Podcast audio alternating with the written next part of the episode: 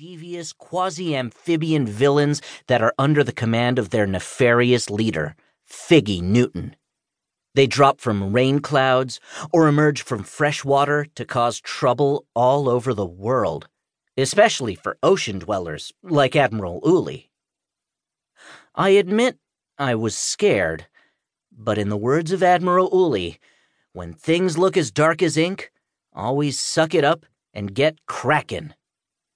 Sure enough, just when I needed it most, I spotted a source of protection my Admiral Uli super sucking tentacle laser light tube. I plugged it in, and all the lights in the room flickered once. Then, with a loud snap, everything went completely dark. And in case you didn't know, completely dark is exactly how evil newts like it. I might have screamed louder than before. My dad came running down the hall, I guessed he wasn't very happy about having the power go out when he was using the bathroom. He also probably didn't like me screaming in the house. He pushed open my bedroom door, and even with no lights on, I saw steam coming from his ears and off his bald head.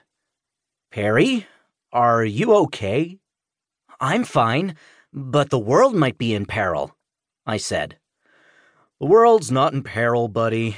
Your toy tube blew a fuse again.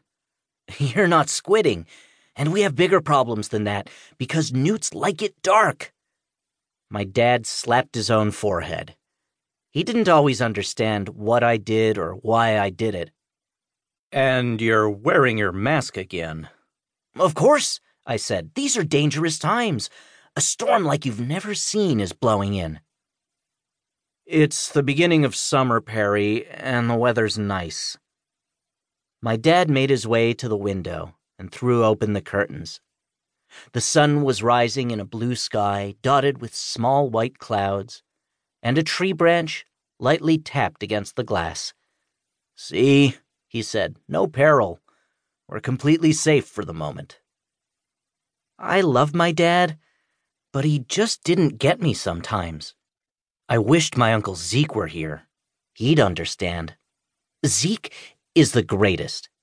He lives a long way from Ohio on a place called Bunny Island. He knows all about important things, like the United Squid Order and nefarious newts who are determined to destroy the oceans by removing all the salt. My uncle is also the one who sends me the copies of Ocean Blasterzoids.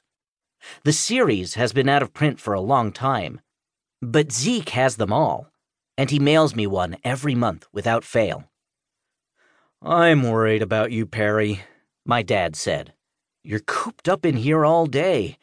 Kids need adventures. Sun, fresh air, scraped knees. You should go outside and play. No way! I'm not going outside, I informed him. I don't trust nature. What if the Newtonado strikes?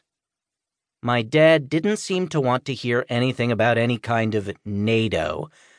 School had been out for one week, and I had already blown three fuses. He told me to sit in front of my window so that I'd get some sunshine. I was okay with that, seeing how newts hate the light. My dad went to the basement to fix the breaker. As I was staring out the window, my best friend, Ryan, pulled up to the house. I couldn't believe it. I had forgotten that he might show up today. I waved, but he didn't wave back. He probably couldn't see me. He got out of a van and walked up our sidewalk. I ran from my room and opened the door just as Ryan rang the bell. Hello, Ryan, I said. Ryan pretended to sigh and then tried to hand me a wide orange envelope. I should probably mention that Ryan is not only my best friend, he is also a driver for the UPP Delivery Company. He comes to my house once a month to deliver the latest comic from my uncle. I looked at the envelope and smiled at Ryan. Hello, best friend, I said, staring at him between the fingers of my mask. Look, kid, I'm not really your best friend. I'm the delivery guy. That's what you always say, but I know you're joking. He didn't laugh with me.